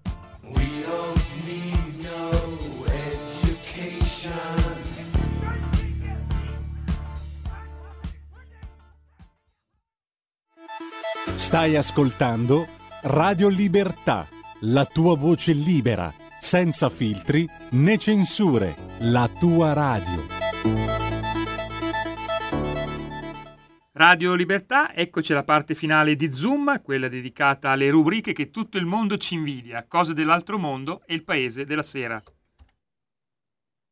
E allora, visto che ci siamo, 0266203529, se volete dire la vostra, abbiamo ancora un po' di tempo, poi ci diamo a cose dell'altro mondo e 346 642 7756 se avete voglia di mandarci delle zappe o whatsapp che dir vogliano sì per dire la vostra naturalmente e informarci insomma raccontarci quello che sta succedendo a quest'ora della sera dove siete? state tornando a casa spero. Questa è la cosa più importante. Allora aspettate un attimo che qui è arrivata una zappa vediamo questa immagine che è stata spedita, eh, il tempo che io la inquadri, bella gente, fatemela vedere.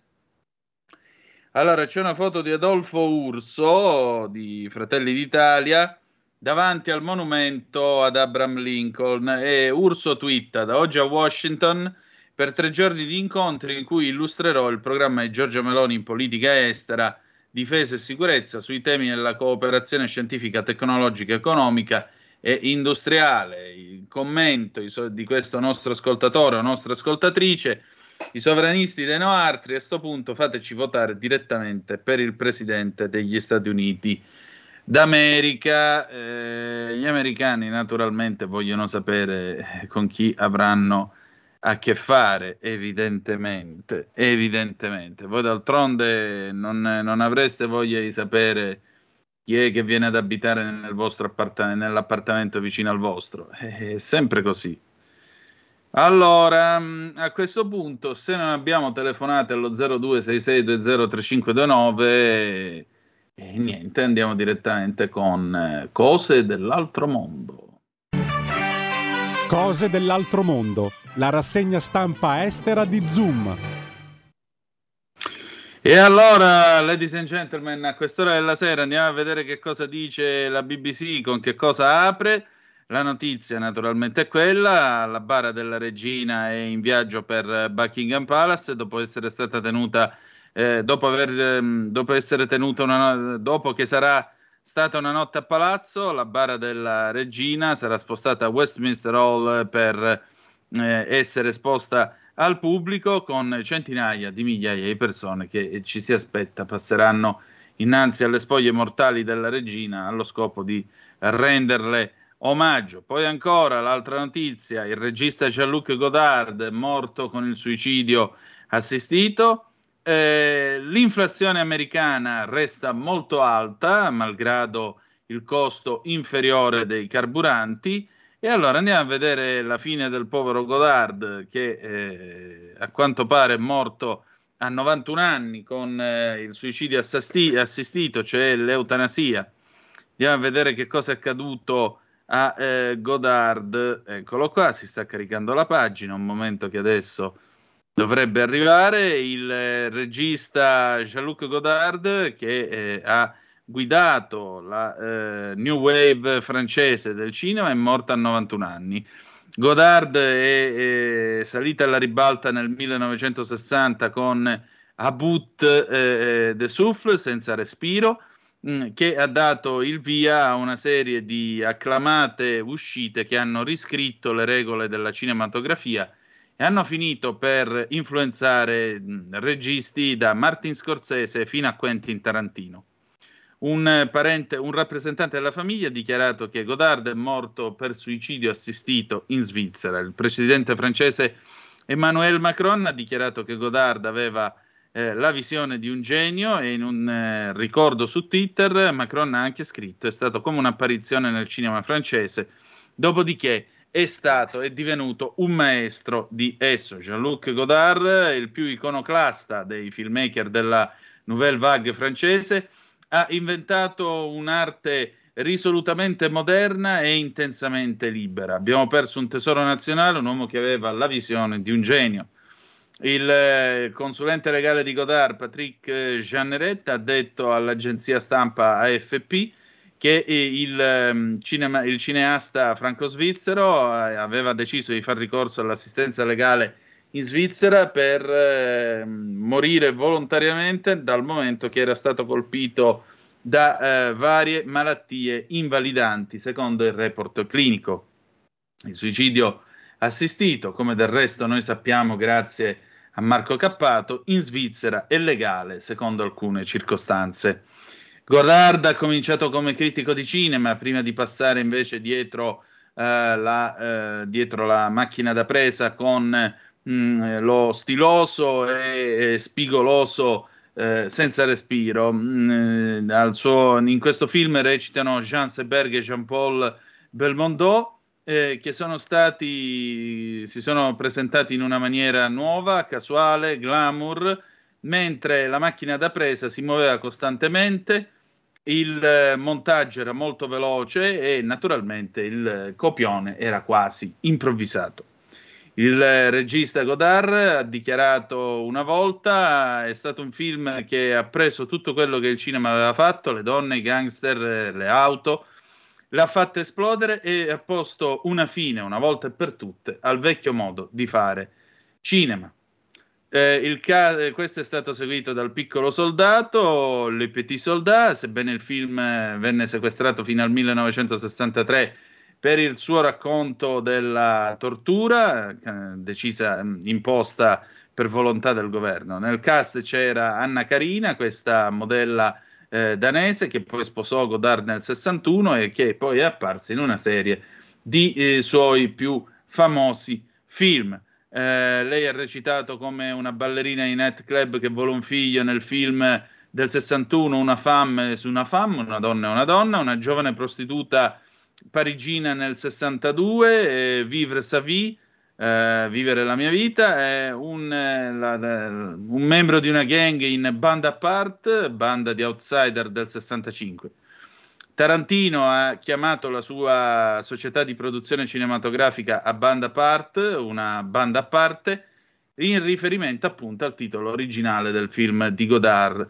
E ha detto che Godard, che Godard è stato per lui mh, mm, estremamente influente con il suo esempio di regia. Godard è uno che mi ha insegnato a conoscere e riconoscere il divertimento e la libertà e la gioia di rompere le regole. Considero Godard stare al cinema per come Bob Dylan sta alla musica, ha detto sempre Tarantino. Insomma, mm, una lunga ricostruzione, un lungo ricordo di questo grande cineasta che naturalmente resterà nella storia del cinema. Ma si sono fatte le 19.40, abbiamo tempo, nel frattempo è arrivata una zappa di Gio Davarese al 346 eh, 642 7756 hai capito Antonino? Bisogna andare al rapporto dallo zio e poi i sinistri dicono che il nostro è un paese libero. Meno male che è libero. Ciao. Ciao a te. E adesso, signore e signori, passiamo all'Ansa perché parliamo del paese della sera. Il paese della sera, la rassegna stampa italiana di Zoom. E allora andiamo a vedere che cosa batte l'Ansa questa sera, con che cosa apre l'Ansa quest'oggi, questo martedì 13 settembre 2022. Uh, ehm, il piano di Bruxelles, appunto, obbligo di ridurre i consumi di luce nelle ore di punta Daremo agli Stati membri flessibilità di progettare le proprie misure come meglio credono. Lo ha detto la commissaria europea per l'energia Kadri Simpson intervenendo alla plenaria del Parlamento UE a Strasburgo. A quanto si la riduzione della domanda di elettricità nelle ore di punta sarà fissata al 5%.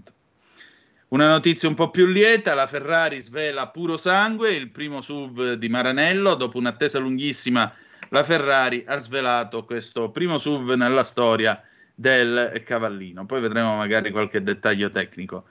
Eh, calcio in campo Plzen Inter 0 a 1, gol di Zeco, eh, la diretta dalla Dosen Arena. Si gioca anche Sporting Tottenham 0 a 0. Smart Working e Copasir, le novità della UTBIS, via libera dall'aula di Palazzo Madama, scompare il docente esperto, ma solo nella forma e non nella sostanza. Possibile assumere i precari nel PNRR, sale il tetto di impignorabilità delle pensioni. State attenti, il monito di Mosca al dissenso interno. 007 di Kiev, i filorussi portano via le famiglie alla Crimea. Draghi sente Zelensky, pieno sostegno. Kiev avanza ancora, torture nei villaggi liberati. Carlo alla cattedrale di Belfast, liturgia funebre per la regina, migliaia in fila per l'omaggio a Elisabetta II. Il feretro di Elisabetta verrà traslato in serata a Buckingham Palace. La Russia esclusa senza sorprese dagli inviti al funerale della regina il 19 di settembre. Addio a Jean-Luc Godard, è ricorso al suicidio assistito, lo sappiamo già dalla BBC. Svolta sul caso Omerovic, non c'era mandato di perquisizione, nessun mandato di perquisizione da parte della Procura di Roma e quanto emerge eh, dei primi accertamenti svolti nell'ambito dell'indagine sul caso di Asibo Merovic, precipitato alla finestra di un appartamento a Roma. Di questo fatto abbiamo parlato stamattina nella rassegna stampa, ora però vi ragguaglio perché sappiate che venerdì 16 settembre c'è sciopero dei trasporti pubblici, uno sciopero di otto ore, ve la leggo, eh, protesta dei sindacati per le, assese, per le aggressioni al personale. Sciopero nazionale di 8 ore venerdì 16 settembre nel trasporto pubblico locale. E come ti sbagli? A proclamarlo unitariamente FILT CGL, FIT CISL, Will Trasporti, FAISA CISA, l'UGL Autoferro, in considerazione delle violente e reiterate aggressioni a conducenti, controllori, capistazione, addetti a traghetti e vaporetti registrate su tutto il territorio nazionale negli ultimi mesi. Se c'è qualcuno tra voi che fa questo mestiere e vuole venire a parlare in questa trasmissione, telefoni tranquillamente allo 0266203529, lasci il suo numero di telefono che poi vi richiamo. Scioperiamo, spiegano le organizzazioni sindacali in una nota, di fronte a una situazione intollerabile su cui bisogna intervenire subito. A tutt'oggi non si è registrato alcun intervento a tutela del personale da parte dei datori di lavoro e neanche da parte del legislatore, con specifici provvedimenti indirizzati a prevenire e scoraggiare le aggressioni al personale dei mezzi pubblici. Servono provvedimenti immediati, chiedono i sindacati, in assenza dei quali continueremo con forza a rivendicare la tutela di lavoratori e lavoratrici del trasporto pubblico locale. Quindi ricordate, venerdì 16 settembre, 8 ore di sciopero dei trasporti pubblici ne- eh, locali. Quindi eh, niente, eh, organizzatevi. Allora, torniamo adesso al caso Omerovic. Chi è Asib Omerovic? Asib Omerovic, Omerovic è questo, eh, quest'uomo di 36 anni, di origini rom, il quale è precipitato dalla finestra di un appartamento a Roma. Battelanza che nessun mandato di perquisizione da parte della Procura di Roma e quanto emerge dai primi accertamenti svolti nell'ambito dell'indagine sul caso di Asib Omerovic, precipitato dalla finestra di un appartamento a Roma. Chi indaga dovrà chiarire se si sia trattato di una perquisizione di iniziativa coordinata da un funzionario o di una decisione presa dagli agenti che verranno sentiti dagli inquirenti. Gli uomini della squadra mobile, a cui la Procura di Roma ha delegato le indagini, hanno ascoltato i vicini di casa della famiglia Omerovic in relazione alla vicenda del familiare precipitato alla finestra di un immobile a Primavalle nel corso di una perquisizione. Per questa vicenda i PM di Piazzale Clodio, Clodio procedono al momento per tentato omicidio. La famiglia di Asibo Merovic, il 36enne precipitato dalla finestra nel corso di una perquisizione delle forze dell'ordine a Roma, ha chiesto di essere spostata dalla zona di Primavalle perché ha paura. E quanto annuncia l'avvocato Arturo Salerni, legale dei genitori e della sorella dell'uomo. Alla luce di quanto emerso per ragioni di sicurezza, afferma il penalista, la famiglia ha chiesto di essere allontanata da quella zona. La perquisizione, secondo quanto si apprende, era scaturita da alcune segnalazioni riportate anche in un post su Facebook poi cancellato, in cui Omerovic era accusato di aver molestato alcune ragazze. Quindi le indagini della magistratura sono in corso, abbiamo quindi già un primo dato, non c'era mandato di perquisizione nel caso del, eh, di Omerovic. Vediamo che cosa succederà più avanti. Un'altra notizia interessante, retina artificiale, in Italia primo impianto per maculopatia, a Roma su 91, un 91enne, presto altri due pazienti. Una notizia sempre che riguarda il green, stavolta olio col diretti, crolla la produzione, addio una bottiglia su tre, massi- ma più 50% tra costi e rincari, al via in Sicilia la raccolta delle olive. Ecco, questo è un problema per chi vuole l'olio extravergine italiano, l'olio prodotto in questo paese. Eh, con il crollo della produzione nazionale di olive, e batte l'ANSA stimato del 30% in meno, le famiglie italiane devono dire addio a quasi una bottiglia su tre di olio extravergine made in Italy. Mentre l'esplosione dei costi in media del 50% sta mettendo in ginocchio le aziende agricole e i consumatori dovranno far fronte ai rincari dei prezzi al dettaglio. E quanto emerge dal report 2022 La guerra dell'olio made in Italy di Coldiretti Unaprol, diffuso in occasione dell'avvio lungo la penisola, della raccolta delle olive 2022-2023, in un anno profondamente segnato da cambiamenti climatici e da rincari di energie e materie prime. A pesare sulla produzione nazionale, con un calo stimato del meno 30%, è stata una siccità devastante che ha messo in stress idrico gli uliveti. A Roma oggi, presso la sede di Coldiretti, sono state spremute in un vero frantoio le prime olive di quest'anno. La raccolta, riferiscono Coldiretti una prole, è partita in Sicilia con una produzione in netto calo rispetto alla campagna precedente, attestatasi intorno a 330 milioni di chili di, prodotto, di olio prodotto. Il calo è diffuso nel sud Italia, specie nelle regioni più vocate all'olivicoltura come Puglia e Calabria, che da sole rappresentano circa il 70% della produzione olivicola nazionale. Nelle regioni centrali, come Lazio e Toscana, l'andamento è a macchia di leopardo, con un leggero rialzo della produzione rispetto all'anno precedente, stimabile tra 10 e 20%. Sembra andare meglio invece nel resto dell'Italia con il nord, che segna un aumento produttivo attorno al 40-60% tra Liguria, Lombardia e Veneto, con l'esplosione dei costi aumentati in media del 50% delle aziende olivicole, evidenziano col diretti una prol, una quasi una su 10, 9% lavora in perdita ed è a rischio chiusura, secondo dati CREA. Olivicoltori e frantoiani sono costretti a fronteggiare l'incremento dell'elettricità, i cui costi sono quintuplicati. E se i costi crescono per l'olio extravergine d'oliva, sono attesi forti rincari, evidenziano col diretti una prol, sugli scaffali in autunno con l'arrivo delle nuove produzioni. Tanto vi dovevo. Adesso andiamo a vedere la, eh, l'Aggi, che cosa batte questa sera l'Aggi, che poi in fondo sono le notizie che troverete domattina con i dovuti approfondimenti sui giornali della rassegna stampa che vi ricordo alle 7.30 sarà condotta da Giulio Cainarca. Ecco, l'Aggi apre con un servizio della nostra Manuela D'Alessandro, come sempre brava e puntuale, perché in così tanti vincono un concorso pubblico e poi rinunciano al posto fisso.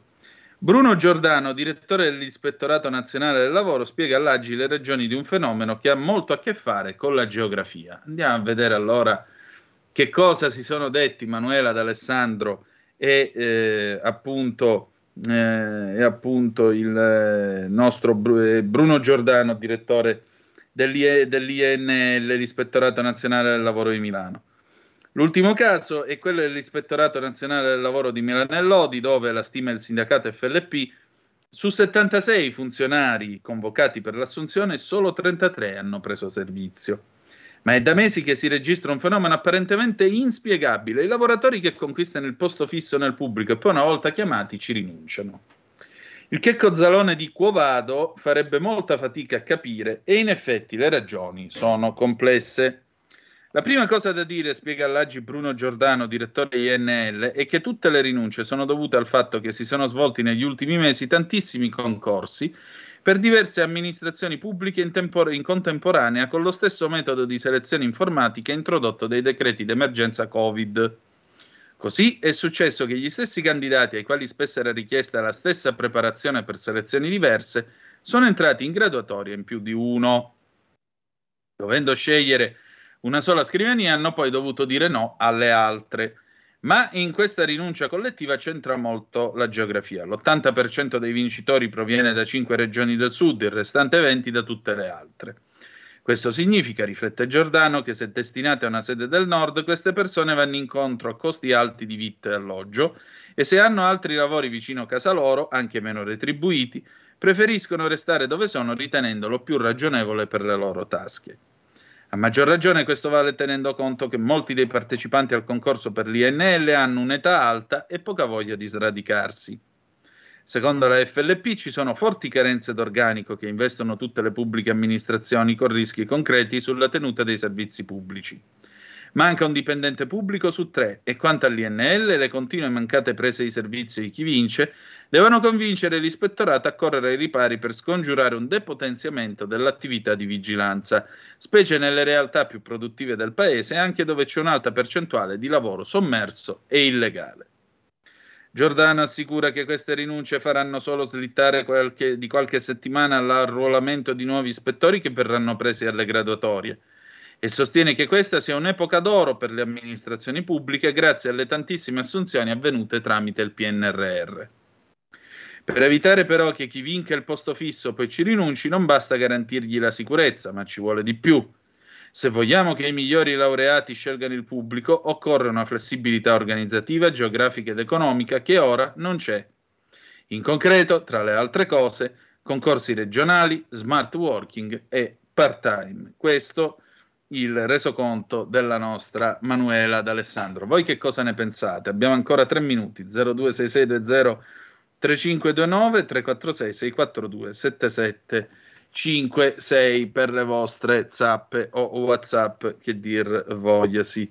Vincere un posto di lavoro, ma dover andare dove la vita costa tre volte tanto e lo stipendio a quel punto se ne va più per il vitto e l'alloggio che per il resto Vale la pena accettare un posto di lavoro così? Ma soprattutto perché gli stipendi non vengono adeguati al costo della vita? Sapete, qualche tempo fa si faceva l'esempio, anzi, quando venne introdotto, quando venne introdotto l'euro, c'era chi faceva questo esempio e diceva una famosa vettura media tedesca prodotta dalla Volkswagen, quella che si chiama come il famoso gioco dei ricchi praticato con le mazze, la Golf, eh, costa 30.000 euro. Ma al professore di scuola quella macchina da 30.000 euro costa 10 stipendi. Perché? Perché prende 3.000 euro al mese. Al professore italiano ne costa 20 di stipendi. Perché? Perché gliene danno 1.500. Quindi forse è ora di cominciare a pagare la gente a livello europeo e non più con i vecchi stipendi in lire tradotti a malapena in euro, molto spesso col cambio un euro, mille lire. Uh, L'ADN Kronos, Ucraina, Scholz chiede a Putin il ritiro delle forze della Russia. Telefonata tra i due leader, il cancelliere tedesco ha esortato il presidente russo a trovare una soluzione diplomatica alla guerra e a raggiungere un eh, cessate il fuoco. Andiamo a vedere allora questa telefonata e con questo chiudiamo. DL aiuti, Renzi saltato il tetto a stipendio dei manager. Sul tema il governo ha fatto una riformulazione e non avevamo alternativa che votarlo. Allora, il cancelliere tedesco Olaf Scholz scrive alla DN Kronos, ha esortato il presidente russo Vladimir Putin a trovare una soluzione diplomatica alla guerra in Ucraina e raggiungere un cessate il fuoco. La richiesta è avvenuta durante una telefonata di 90 minuti tra i due leader, secondo quanto ha reso noto il portavoce del governo tedesco Stefan Haberstreit. Scholz ha anche chiesto che le truppe russe lasciino l'Ucraina e ne rispettino sovranità e integrità territoriale. La situazione intorno alla centrale nucleare ucraina di Zaporizhia è stata tra i temi discussi durante il colloquio telefonico, ha riferito il Cremlino, secondo cui Putin ha attirato l'attenzione del cancelliere sulle flagranti violazioni del diritto internazionale umanitario da parte ucraina. Il capo dell'ufficio della presidenza ucraina, Andriy Yermak, l'ex segretario generale della Nato Anders Fogh Rasmussen, hanno intanto presentato oggi raccomandazioni su possibili garanzie di sicurezza per l'Ucraina, che è quello che vi abbiamo detto eh, poco fa. Il documento è stato pubblicato al sito web della presidenza, riferisce Ukrainska Pravda, le garanzie dovrebbero essere sostenute da diversi paesi alleati che potrebbero essere Stati Uniti, Gran Bretagna, Canada, Polonia, Italia, Germania, Francia, Australia, Turchia, oltre a paesi baltici e nazioni dell'Europa settentrionale e centro-orientale. Tra i punti evidenziati al rapporto, la necessità di risorse per mantenere una significativa forza di difesa di fronte alle minacce russe, investimenti duraturi per l'industria bellica ucraina, forniture d'armamenti, esercitazioni congiunte con i paesi NATO UE, missioni di addestramento intensivo, condivisione di intelligence. Le garanzie di sicurezza devono essere politicamente e legalmente vincolanti, tali da prevenire una nuova aggressione. Devono inoltre prevedere le misure che verrebbero immediatamente adottate nel caso di una nuova minaccia alla sovranità e integrità dell'Ucraina. Il rapporto sottolinea che le garanzie di sicurezza non rappresentano un'alternativa all'ambizione ucraina di entrare a far parte della Nato. Con questo noi chiudiamo alla nostra puntata di oggi, 13 di settembre. Domani sera appunto ci sarà la conferenza organizzata da Eureka sulla figura di Gorbaciov che andrà in onda tra le 18 e le 19 e 55. Noi chiudiamo qui, ci salutiamo con Because the Night del 1978 di Patti Smith. Grazie per essere stati con noi e ricordate che the best is yet to come, il meglio deve ancora venire. Vi ha parlato Antonino Danna. Buonasera. Avete ascoltato Zoom, il drive time in mezzo ai fatti.